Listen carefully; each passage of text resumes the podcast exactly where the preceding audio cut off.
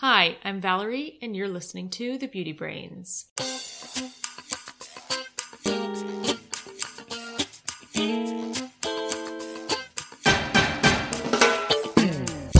Welcome to The Beauty Brains, a show where real cosmetic chemists answer your beauty product questions and give you an insider's look at the cosmetic industry.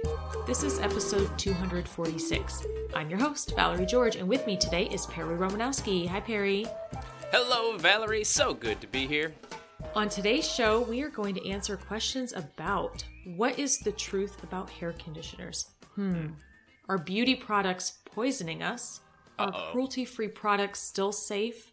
Are eye creams worth the money? And is brow wax just soap? Well, this feels kind of like a depressing show.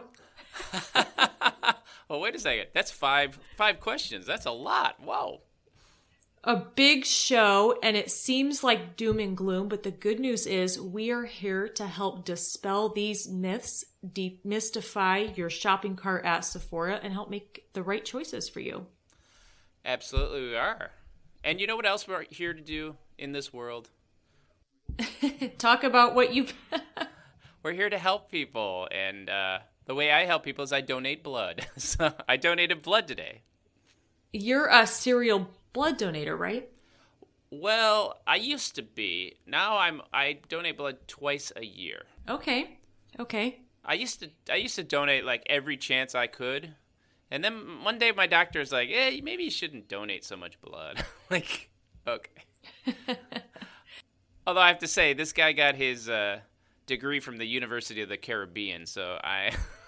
I don't know how much faith I had in his. But he's a doctor. He had to pass the exams, right? he is a. do- I, I guess so. I, I guess. Yeah. I used to uh, donate blood quite a bit uh, because when I was younger, I lived in a region where they put a restriction on my blood because of mad cow disease. We've talked about that a bit uh, before. And then once the ban was lifted, I, I used to donate all the time. And now I just kind of, kind of forget. I have a, you know, a lesser known blood type, A negative. Oh, Uh, but I just, I don't donate too often anymore. I am O positive. Oh, that's great.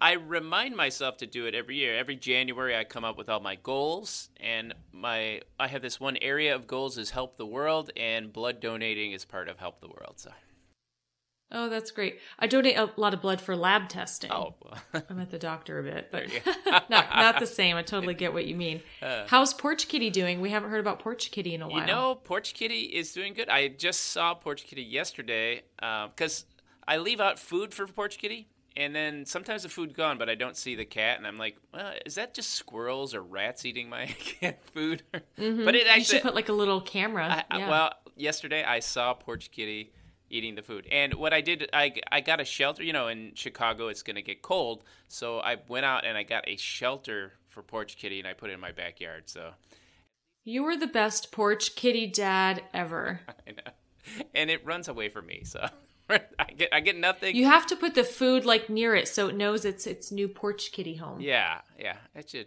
I- I think I think Porch Kitty's warming up to me. I don't know. It, it might take a little while though. or maybe maybe it's just using me. It's it's probably using you. Cats are known to do that. I have a hole in my thumb. Uh, my parents are visiting. They have their cat with them. This cat is pure evil, pure evil, oh no. and it likes me, but it doesn't really like anyone. It loves my Oh, sure. mom. It allows me to come up to it, which is very bizarre, according to my parents. But uh, Kitty did not like me. Uh, Put a fang into my thumb. I had to pull my thumb out of the fang. It was awful. oh my. Oh oh. Oh, And all I did was scratch her. I'm just trying to love Kitty. I hope that doesn't get infected. yeah, probably will. All right, well, let's talk some beauty industry news.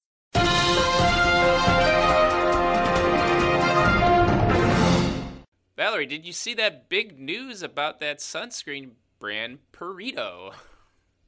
You mean burrito? It feels like burrito. what an interesting name, right? Perito is actually something I feed the uh, porch kitty. Burrito. I also think it's a feline towel restraint method. Oh, is But anyway, well. Here's the basic story. Uh, you know that brand, the INCIDecoder. Yeah. Uh, which actually not this brand. It's a website or maybe it's a brand. I don't know. Uh, they, they they promise that you know you go there, you put an ingredient in, it'll tell you what the ingredient does, and you know for consumers it's a decent site. Although I have to say they they sometimes uh, uncritically will post claims about ingredients which I don't think are actually supported by the science. Yeah. Anyway, they uh, but they're a very popular website. So anyway, the INCIDecoder website, they they had some samples of this Purito sunscreen and they sent it for independent testing and they found that something which was marketed as SPF 50 plus, uh, and actually the brand claims it's over 80 SPF. Well, in their independent testing, it only scored SPF 19, uh, and they published. oops. now, Purito was quick to kind of blame their manufacturer for not making a product, uh, and they have also paused sales of their sunscreen. So it wasn't like they were defending themselves right away. They were they were finding somebody else to blame, which kind of suggests that maybe they did not do the testing themselves. They probably just hired a contract manufacturer to make their products and then relied on the data that the contract manufacturer gave them to make their claims.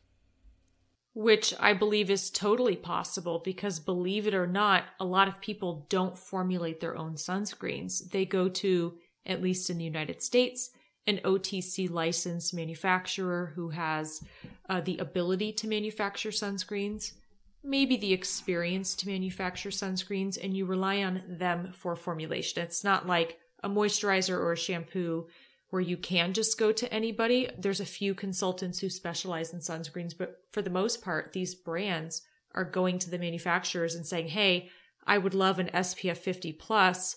What do you have? And they provide it. Now, unfortunately, when you're a brand, the onus is on you to substantiate everything. You just cannot take the word of your contract manufacturer for it, but it does happen. And this is actually the reason when I'm talking to consumers, this is the reason I say, you know what, all things being equal, the products made by bigger companies are going to be more reliable than ones made by smaller companies. I mean, I mean, not that a small company can't make a reliable product, but you know, if if corners are going to be cut, it's more likely that a, a smaller company is going to be doing that.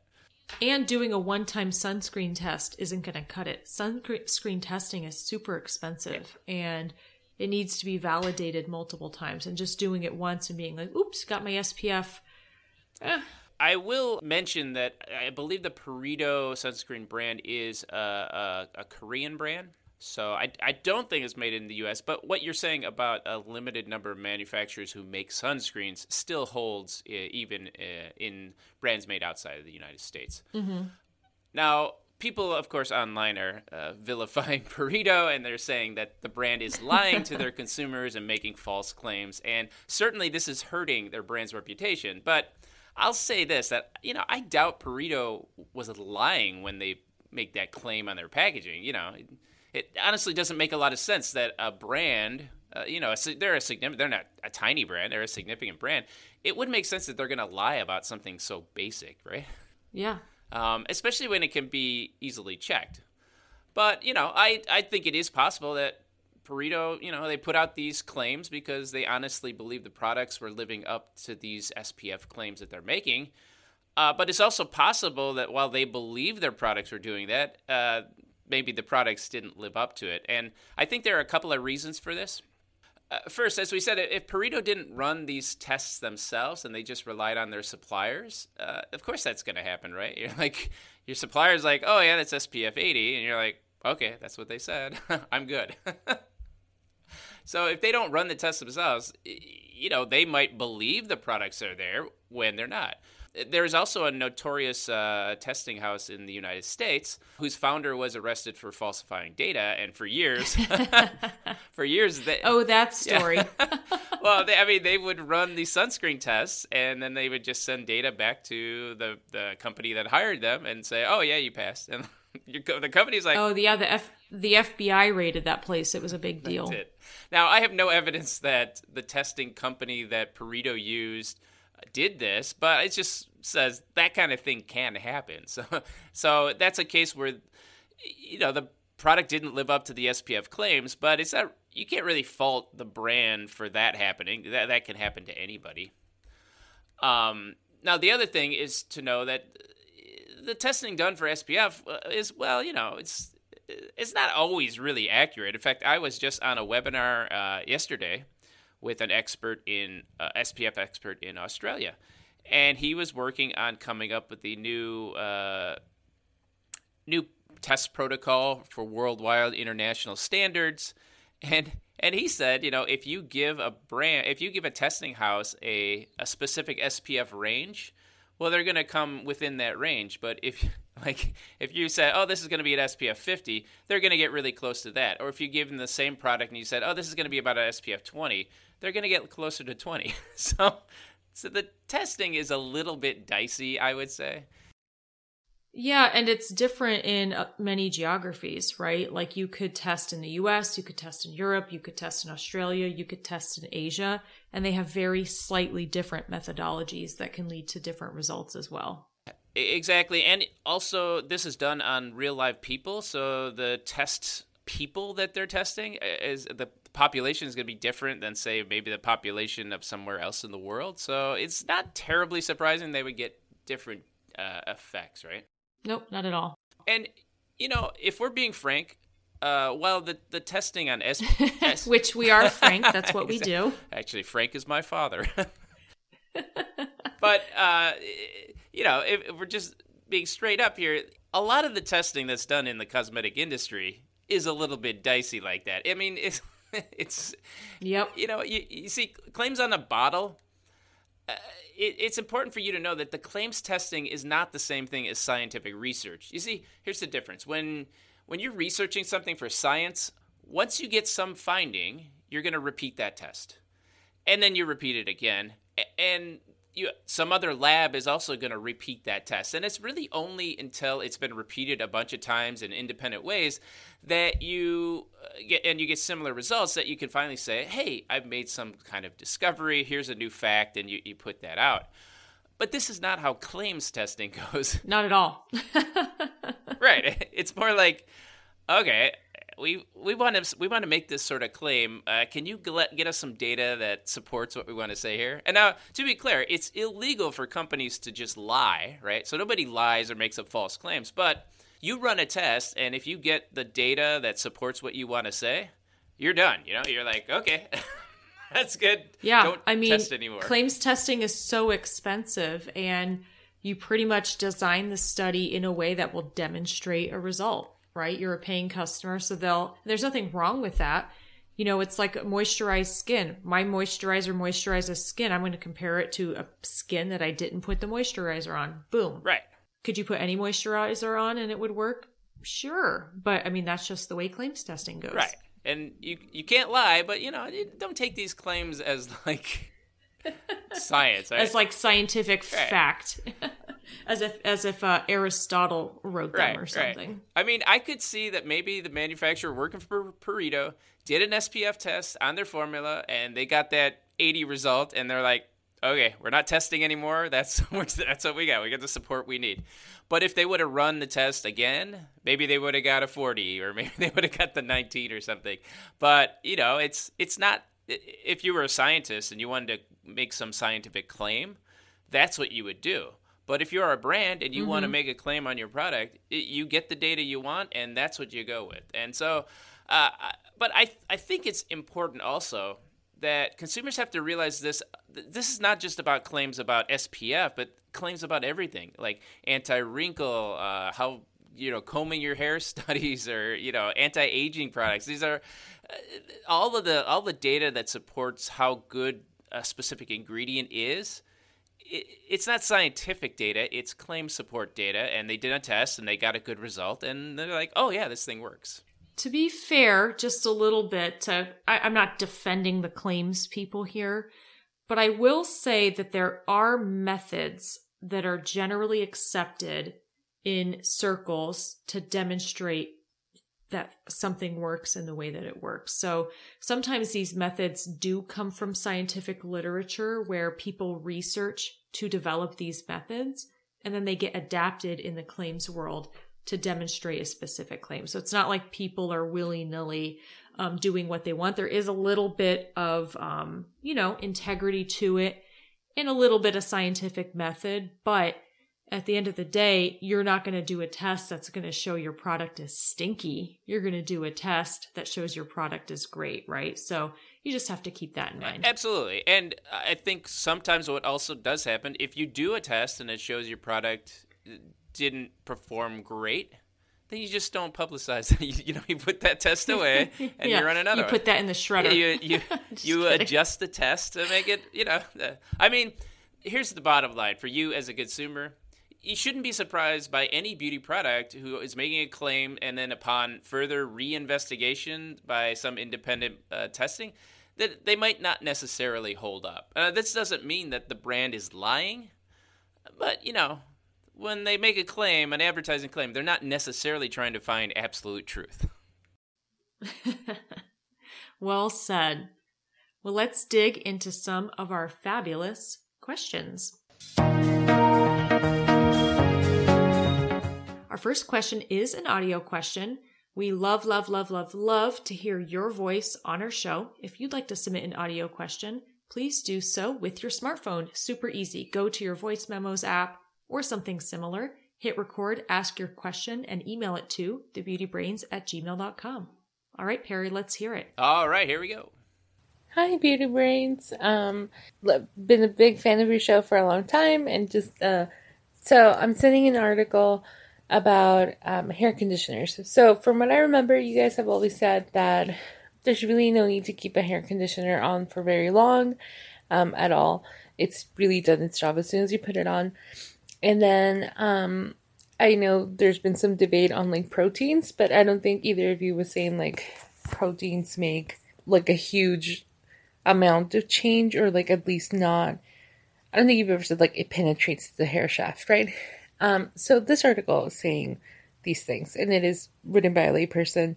But this article is like, oh, you need to take 10 minutes for the conditioner and some proteins do this and some proteins do this and some other kinds of conditioners do this and so i was just wondering if you guys could go through it um, and g- give your thoughts or debunk it really thank you Thanks for that question, Claudia. We always loved seeing uh, what people have to write about hair products.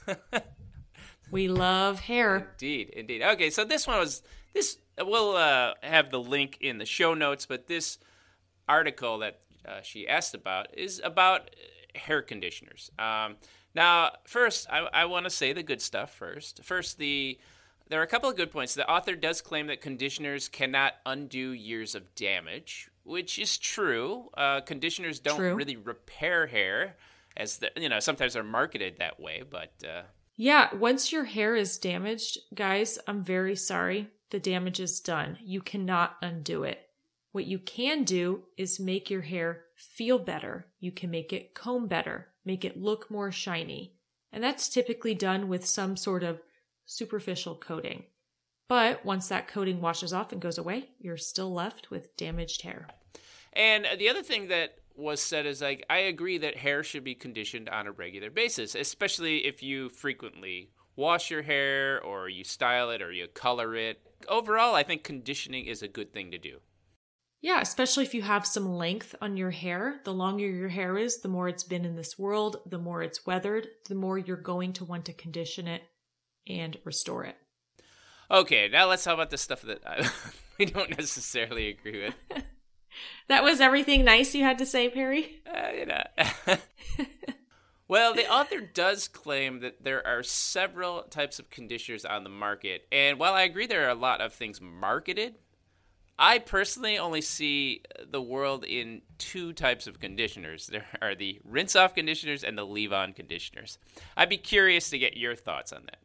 Yeah, I mean, those really are the two main formats. And I think, you know, when we're talking conditioning the hair, I think a lot of them even work in the same way as well. So I would agree with this. Now, I think where the difference is, is level of conditioning, yeah. but I, I, think we might disagree there, which, you know, we'll get to. I mean, I agree that, uh, you know, w- with all of those, you can have a different level of conditioning. Um, and that's just related to how much of an ingredient is put in the product. Uh, but let's let's just go on here. One piece that I uh, that she asked about, and she says the author says you need to leave a conditioner in your hair for ten minutes. And now I don't think there's any real downside to leaving the hair conditioner in your hair for that long, but I also don't think there's that much upside. And I kind of looked at this and doing tress tests uh, specifically because I wondered about this. Um, pretty much conditioners are going to work right away, and you know you can rinse it out pretty much as fast as you put it in, assuming that you've coated every strand. Um, leaving a rinse off conditioner hair longer, it doesn't make it work better. At least that's been my experience. I have seen in certain formulations that I've done where leaving it on longer um, certainly has helped with the softness of the hair. So, for example, leaving it on two minutes versus five minutes versus 10 minutes. Um, I have seen differences in the feel of the hair. Now, whether that translates to better condition, I'm not sure. I think the consumer would believe it's perceived to be more conditioned. Yeah, no, it, it, that does make sense. Uh, I I think when I did studies, I focused mostly on combing studies um, and evaluating things because that's a, something that's easier to measure. You can use a uh, Diastron combing robotic comb, and it tells you a force per pulling it through, and, and that sort of thing. And I also mm-hmm, think mm-hmm. when you do a, a a panel test where you have a person comb through one, they can say something combs easier than something else better than they can say, oh, that feels softer than something else. So, anyway, um, the author the author also goes through and breaks down the different types of conditioners based on viscosity. I actually find this a bit naive. Uh, you can make an intense conditioner that's really thin, and you can make a light uh-huh. conditioner that's really thick uh, it's it's understandable that this uh, author believes this because that's how conditioners are marketed. But conditioning is not actually a function of how thick it is. It's just it's a good heuristic for uh, marketers to tell consumers because you know people just believe oh it's thin it must be lighter oh it's thick it must be heavier. Yeah, I definitely have experienced this with our testing salon where we've made things that are incredibly conditioning uh, and they're perhaps on the thinner side, and they're like, well, it needs to be thick. And we're like, why does it need to be thick? It's we're not going to change the amount of conditioning. In fact, we'll just make it soak more on the hair or be, be harder to rinse just to thicken it. Yeah. Um, but I guess perception is reality. So and apparently, this is the perception of the author. Absolutely. And I believe it's a perception of a lot of consumers. I'm just here to tell you mm-hmm. thickness and conditioning aren't necessarily related. Uh, the other thing I want to point out is conditioners don't actually increase the moisture level in your hair. I mean, the main thing they do is they put the coating on the hair fiber surface so that the your comb and your fingers are going to slip by. It's going to help flatten down the cuticle and maybe fuse together some split ends. Um, and things like silicones, cationic surfactants, and cationic polymers are what's really doing the the work here. Emollients and oils they can help with the coating and make the hair maybe a little more flexible, but for the most part, in a rinse off conditioners, you know, I think things like uh, emollients and and uh, humectants, those things will mostly just get rinsed away because of the emulsifiers in your conditioner. Yeah, moisture is a really big uh, perception thing. In skin, moisture is real. In hair, it really is perception. It's such an interesting consumer claim for me. Uh, there were some claims made about deep conditioners. I, I really think, it, in my experience, deep conditioners are really just a, a ruse or a marketing gimmick. In fact, when I worked, no, I mean, I, I, when I worked on the Tresemme and the VO5 brands, when we wanted to make a an intensive conditioner or like a three minute miracle, we literally just doubled the level of the cetyl and stearyl alcohols, uh, maybe up the conditioner like uh, you know a tenth of a percent, and then we called that an intensive conditioner. So, I mean, as far as people could tell, oh, it's intensive because you call it intensive, you make it thick, it fits the story better. But honestly, I I don't think you are gonna get better results than if you would just use a good leave-in uh, or a good rinse out conditioner. That's maybe I don't know the the consumer in me says they're real. Okay. but that's the consumer in me. I know the reality, uh, you know, but I like a good treatment weekly. just letting something soak onto my hair, smearing out this thick cream. It's a ritual, and it, I I'm gonna keep going with it. no, keep doing it. If you enjoy doing it, it makes you feel better about your hair. I'm just saying, this these are the kinds of things that go on in the beauty industry. Um, but on the contrary, I have had deep conditioners make my hair uh, more frizzy, more staticky. I'll tell you why. Because some brands load these things up with these cationic conditioning agents. Yes. And you get so many on the hair, it does an opposite and starts the charges, all these positive charges on the hair start to repel each other. Your hair looks frizzier, looks more staticky. I've actually probably had that happen more often than not with these deep conditioners. You can overdo you it. You can. Uh, here's another one we might disagree a little bit on, uh, but there's some talk about protein conditioners and protein treatments, and they talk about rebuilding the cuticles. Uh, again, like we yeah, said up front, they true. don't rebuild anything. Um, now, proteins, as we talked about in previous episodes, they can leave a film on the hair and they help flatten down the cuticle, uh, but, but, that's not rebuilding the hair. Um, and the suggestion that the protein effect lasts through three washings I guess if you don't wash your hair that well, maybe it'll last longer, but. Uh...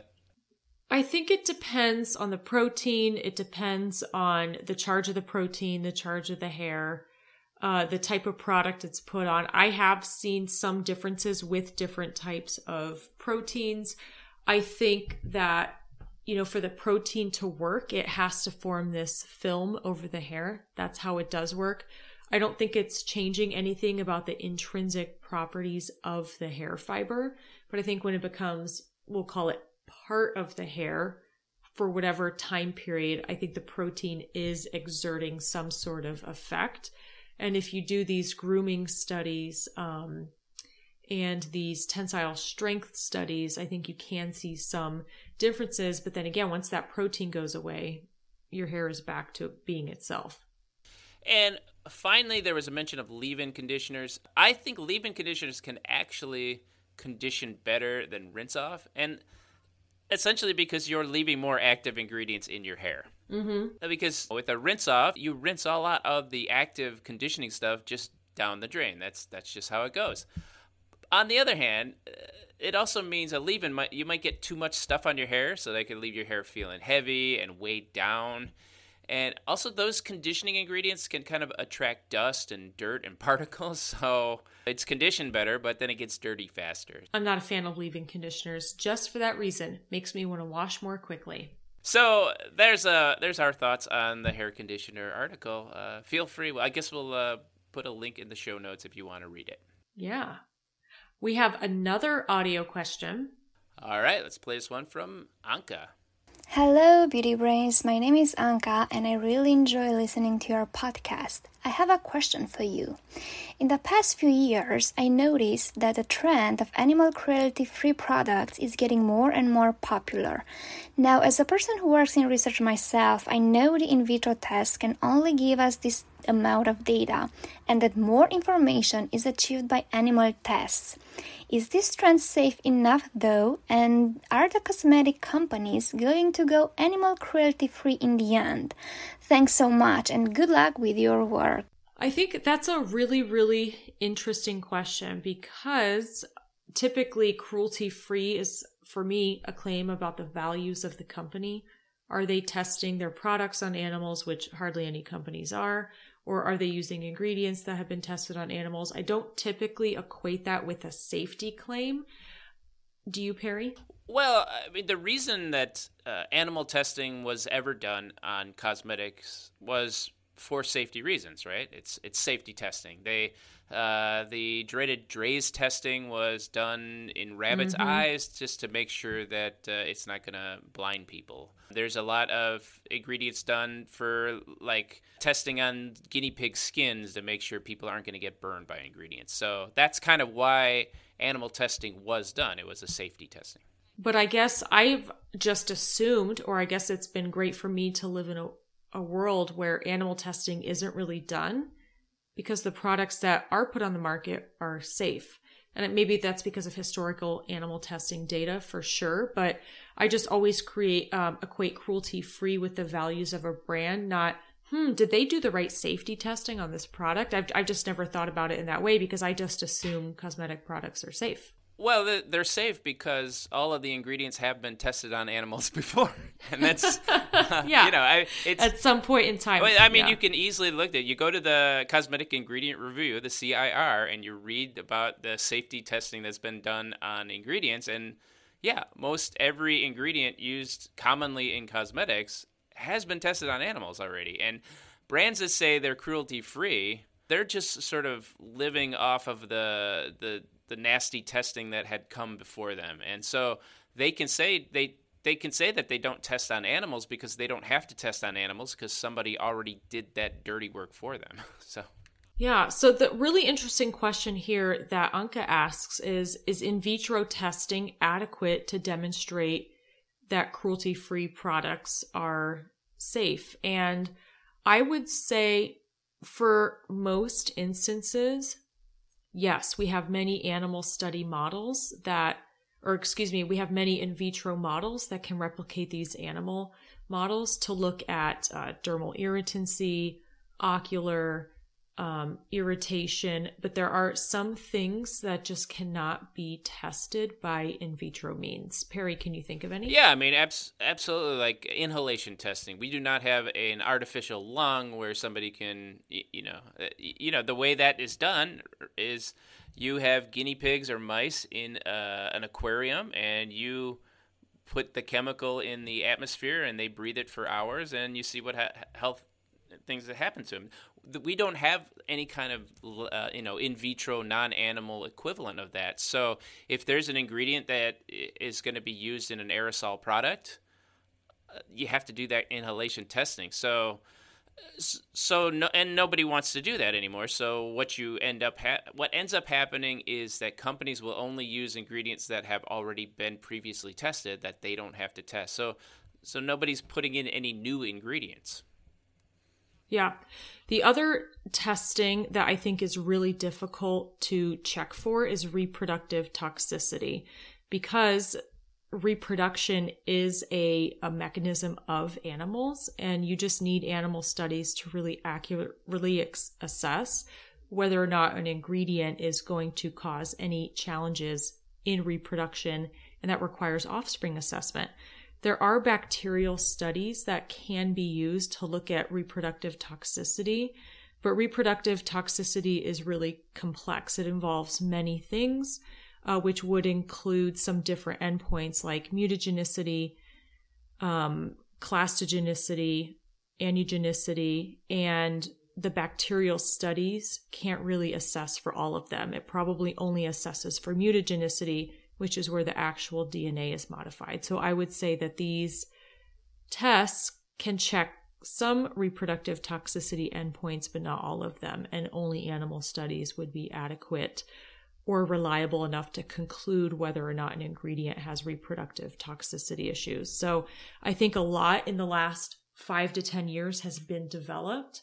I think we're going to see a lot coming in the future. Maybe we can make these artificial lungs, Perry. I'm sure somebody's working on it. No, I'm sure absolutely. people are trying to figure out reproductive models with maybe animal cells or alternatives to it. I know that we've seen human skin from cadavers be used um, in lieu of animal testing uh, by a company out of Boston. So, pretty cool stuff in the works. But I would say today, no, the in vitro test is not adequate enough to determine if ingredients are safe. But I think you can rest assured that if a product is on the market, the product itself is safe because it's illegal to put an unsafe product on the market. And I, I would just I just finish this piece by saying that the way that companies uh, ensure that their products are safe on the market is that they just use technologies that already exist. They don't they don't use new technologies. Uh, and until there is a suitable replacement for all animal testing, you're just going to have products that are, you know, all work the same as they did 20 years ago, you know, for the most part. yeah. Well, our next question comes from Isia. Isia writes, uh, I love your show so much. You've helped me understand a lot of things.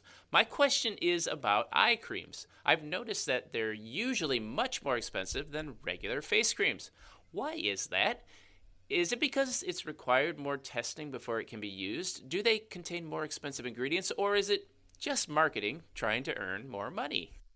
Well, this is an interesting question because I think eye creams being more expensive than a regular face- facial moisturizer is pretty common amongst almost all brands. And I think that's for a couple reasons. But before I get into that, let me just state I do think you need an eye cream.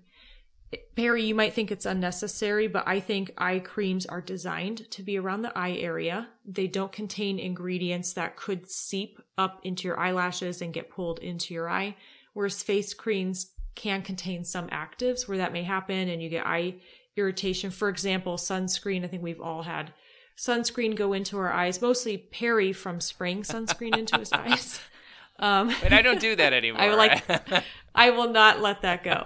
Uh, but anyway, so I think it's uh, pretty essential to use an eye cream that is designed for the eye area, that's not too heavy, not too greasy, um, and that won't cause any eye irritation. But you know, I used to think, wow, eye creams are such a ripoff. They're so expensive. But when you look at how much product you actually apply to the eye area, how much you use, and then how much the tube costs, if you were to, yes, if you were to rub that all over your face, it would be super expensive because you're using too much product. But when you look at the turnover rate of an eye cream compared to how fast you're going through a facial moisturizer, or a body moisturizer, I think like use per use, it's not too much of a difference. So it could be marketing trying to earn more money. I'm sure, you know, some of these products are not very uh, high end or expensive. And, you know, you could be just getting duped there. I don't want to say that all eye creams contain more expensive ingredients.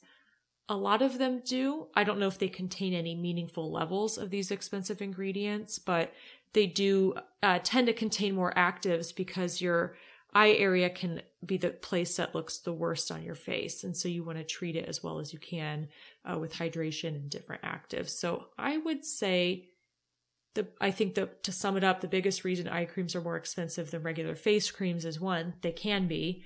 And two, when you are talking about just putting a little daub of eye cream under your eye, it's not so expensive when you think about it that way. Yeah. And I would say don't take beauty product use advice from a 50 plus year old male chemist who barely uses products. but I use products, so take it from me. Indeed, indeed. yeah, I, you know, when you're buying an eye cream, it's going to depend on the company too, because some companies will just take, oh, it's a regular cream. Let's put it in a smaller jar. We'll make it a little bit thinner. It's the same formula, and we'll call it an eye cream. And that could perfectly be uh, some eye cream that you buy. Or there are companies who put a lot more research into it and they develop these eye creams specifically to highlight some of the problems uh, in fixing around the eyes and also use ingredients that are specifically designed around the eyes. It's hard for you as a consumer to know. Look at that. Our next question comes from somebody on Patreon. Whoa, what's Patreon, Perry? Patreon is the way that you can support the Beauty Brains. Just go to patreon.com slash the Beauty Brains and you can join all of our other wonderful subscribers. You get your questions answered more quickly than everybody else. And we also have some uh, live events that are for patrons only, which we're going to have one uh, next week. More details for people who are on Patreon for that. Sorry for the cheesy introduction for Patreon, everybody. hey, it's better than having commercials halfway through the show, huh? or the first seven minutes of the show, like other beauty podcasts. Oh, boy. that was the biggest amount of shade I just threw. That's so shady, you don't even need to use sunscreen. or you could use Puritos. Hey, who we. Sting. We kid, Ooh. we kid here. Carrie from Patreon says, "Okay, so I was stumbling through the subreddit r conspiracy. Are you? Uh, are you? Ooh, a Reddit, that sounds like a good one. Are you a Reddit user? I usually go for uh, different memes. I like to go look for, for different memes. Yeah. Well, well, I am. I am on Reddit every so often. You'll see me uh, Well, I'll, I guess my handle on Reddit is the Joggler, so look for that. Anyway, uh, a user posted something saying that the government is poisoning us and they are concerned with the use of An adequate thread forward slash conspiracy. exactly. But they are concerned with the use of red 33, blue 1, and methylchloroisothiazolinone found in head and shoulders. They're saying that the methylisothiazolinone causes lung toxicity, but I'm guessing that it would be if you huff it or you smoke it or something like that. Wondering what your opinion is on why do they use red and blue additives, uh, and then she provides the link.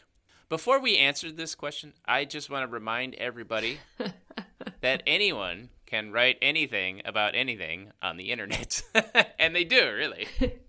they do, yeah. It doesn't make it true. you want to tell us a little bit about methyl methyl isothiochlorozo? Ah, boy, oh boy, I I've said that thing right so many times. I can't believe I stumbled there. You know, you say it tomato, I say it tomato. Wait, how do you say? First, methylchloroisothiazolinone is a preservative. Okay, it's a preservative. It prevents microbial growth in products, and it is used in formulas. Seriously, guys, at super tiny levels, 15 parts per million or less for rinse off, and 7.5 parts per million for leave on. Very, very, very, very minimal quantities you don't need much for it to do its work. Yeah, I mean, and the ingredient, uh, you know, we mentioned earlier the Cosmetic Ingredient Review Board. They've specifically invested this ingredient and they found that it's safe in rinse off products up to that level, uh, the 15 parts per million. Uh, and this is also the level of use that the European Union approves it as, and other places around the world. Now, there is some concern about people uh, developing sensitization reactions to this, and some some people really do have a, a problem with that. They do, yeah. And that if if you have those reactions, that is certainly a concern. Uh, uh but you know, if if sensitization to methyl isothiazolinone is a problem for you, uh, you just have to avoid those products. But if you're not allergic, I mean, it's it's kind of like peanuts. If you're allergic to peanuts, you know, you can't eat peanuts. But the rest of the world who's not allergic to peanuts, they can have peanuts and be perfectly fine. Yep. This preservative was reviewed as recently as 2019 by the CIR, and it, it's this has been hot, so they're all over the research, guys. You guys can head over to the CIR website, read the review yourself, but specifically, we looked at it for inhalation and we found that they wrote about a study where rats were exposed to aerosol concentrations of up to 2.6 milligrams of this preservative for six hours a day, five days a week, which is a lot, and no statistically significant effects were observed. This is massively more than a human would ever experience uh, on their skin. But even at high doses, there was no significant problems observed as far as inhalation goes. Yeah, the author in that Reddit post actually cites the website safecosmetics.org, which really is just a fear mongering website uh, that exists to scare people and drum up uh, donations to the Environmental Working Group. Because if you look at the studies that they reference on their websites, uh, they those studies don't support what the people are claiming. This is something that often happens on the internet. A, an organization wants to do fear mongering and scaremongering, and they'll make a claim, and then they'll cite some paper. But then, if you go read that paper, the paper does not support what they're saying. It happens all the time. It's very frustrating. All the time. Well, let's talk about those colorants that they use. What did you find? Yeah, the FDA specifically certifies colorants. I like of all the ingredients in the cosmetic industry in the United States, colorants are the most highly regulated. And Red 33 is approved for safe use in lipstick products up to 3%. Now, the amount used in head and shoulders is probably what 0.0003%, or a pretty low level. Very low. Yeah. The shampoo is hardly colored, right. so very very very very low. Exactly. And so, no, there isn't a safety concern with that dye that's used. Um, now, the Red 33 can't be used for products around the eye since it hasn't been verified for uh, safety in that area, but uh, all the other places on your body, it's safe to use. And the blue number one, that's approved uh, safe for everywhere on your body, even the eye area. So I think you can even eat blue number one. I, I think you can. I think you can ingest it. Yeah. But the bottom line on these both of these colors, uh, they are not toxic. They they don't cause cancer. It's interesting. I've gotten a few messages in my personal Instagram inbox, cosmetic underscore chemist this week. And I don't know if these groups are, are pushing out a lot of notifications. Maybe they're trying to raise some cash at the end of the year. I've gotten a lot of people really scared about what's in their products and they want to know about sulfates and they want to know know about pegs. I've even gotten colorant questions and people are saying I'm really scared to use products and that's horrible. Yeah, that's um, and. I'm having to convince all these people that you know you don't have to worry about ethylene oxide in your products and you don't have to worry about lead in your lipstick. Um, so I, I don't know if there's a big push, but it's interesting uh, that this question came in, and I've also gotten hit up pretty big where people are are really scared, and I think there's some other things in the world um, to be scared about. Uh, where can people go, Perry, to learn more information about how safe their cosmetics really are? Well, instead of going to the the fear mongering sites like safecosmetics.org, you should you can find some reliable safety information at cosmeticsinfo.org. Uh, but if you want to go straight, now that's filtered information. And, uh, you know, people will say, oh, that's an industry sponsored website, eh, which it is, definitely. But if you want to go straight to the source, uh, go to the CIR-safety.org website. You can look up most any ingredient that's going to be found in cosmetics, and they will have already done some safety evaluation of it. And you can look up the data exactly yourself. You can find out how many uh, how many rabbits and guinea pigs were used, uh, even in the cruelty-free uh, products. Uh, but I also should point out some of the ingredients, uh, like colorants, they aren't reviewed by the CIR because those are directly reviewed by the FDA. And so the FDA has their own standards there. Very cool. Well, our last question comes to us from Abigail. Abigail B from Instagram. First, would like to thank us, Perry and I, of the Beauty Brains, for continuing to record our shows. Yay! We don't know how much it has helped Abigail understand ingredients and what to spend her money on, and also keeping her sane in these times. Well, we're very happy that we can continue to push out episodes each week and bring you guys great content. Yeah, we've had like 44 episodes this year. Yeah, that's great. Well, Abigail's question Patrick Ta released a brow wax, and Abigail has been wanting to try it, but when she saw the ingredients, it kind of reminded her of soap, especially how you have to activate the wax before using it by spraying it with a setting spray. Is this product actually just soap? Huh, interesting. I think we had a question earlier this year where someone wanted to know if they could just use soap in their eyebrows as a brow wax. Do you remember that, Perry? I do remember that. Yeah, it was uh, it was early in the year though. Well, you know, Valerie, if we had an intern or something, they would go back and look through the catalog of our shows and know which number that was, but uh, we don't have that. But if anyone's interested, I'm just kidding. No, I, maybe 2021. Maybe we get an intern because we could we could use some help with some uh, podcast editing anyway. yeah, yeah. Yeah, yeah. So the product in question is Major Brow Shaping Wax by Hollywood makeup artist Patrick Ta. The product does have to be activated with something water-like before being brushed into the eyebrows with a spoolie.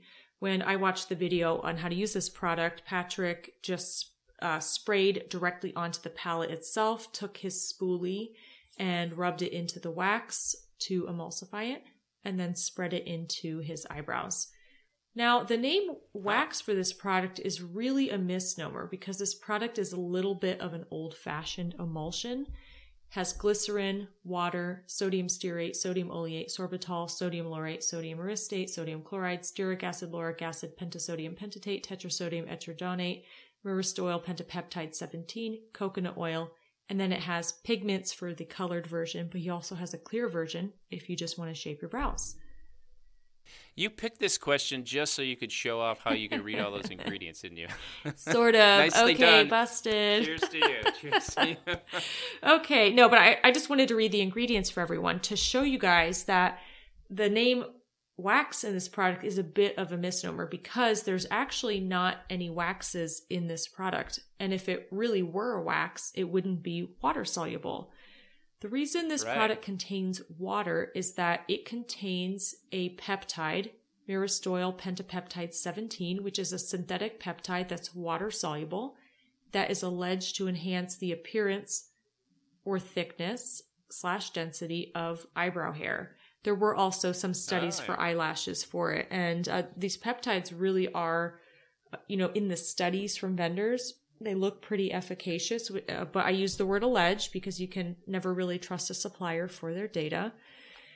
So we have this fabulous peptide, and then I think Patrick Ta also wanted styling properties for this product. And this peptide and the glycerin and the water that it's in are not going to give you those styling properties, uh, but it's water soluble. So he had to create an emulsion of sorts, or his chemist did. So he had this emulsion created using fatty acids like the stearic acid, oleic acid, lauric acid, and myristic acid, and he saponified them, so neutralized them to turn them into uh, these sodium stearates, sodium olates, which kind of look like soaps when you think about soap chemistry. And yes, while this is the chemistry of soap, it's really surfactant chemistry. You're turning these fatty acids into surfactants to give them emulsifying properties. So I wouldn't go as far as to say his product is just soap, but I would definitely say it uses similar chemistry, but it's water soluble, so it can easily easily be applied and easily be removed. Right. And a bonus, it contains some nice actives. And it's not going to sting your eyes like soap would. no, I hope not. Yeah, it looks like a, a great product, but I think, you know, going back to our earlier episode this year, you could probably still use soap. It may be harder to spread and uh, Yeah. harder to get off, maybe a little crustier looking, but uh, might work just as well. And might sting your eyes if you get any. it might- So there's that. There's Yeah. All right, everyone, that's all the time we have for today. Thanks for listening. Yeah, if you get a chance, go over to Apple Podcasts and leave us a review. That's going to help other people find the show and ensure that we have a full docket of beauty questions to answer. Also, don't forget to follow us on our various social media accounts. On Instagram, we're at the Beauty Brains 2018. On Twitter, we're at the Beauty Brains. Perry's on Reddit at the Joggler, and we have a Facebook page. Did you just dox me? I can't believe it. Ah, no. We're also on Patreon, as we said before. Go to patreon.com slash thebeautybrains and subscribe. Thanks again for listening, everyone, and remember, be brainy about your beauty. Thanks, everyone.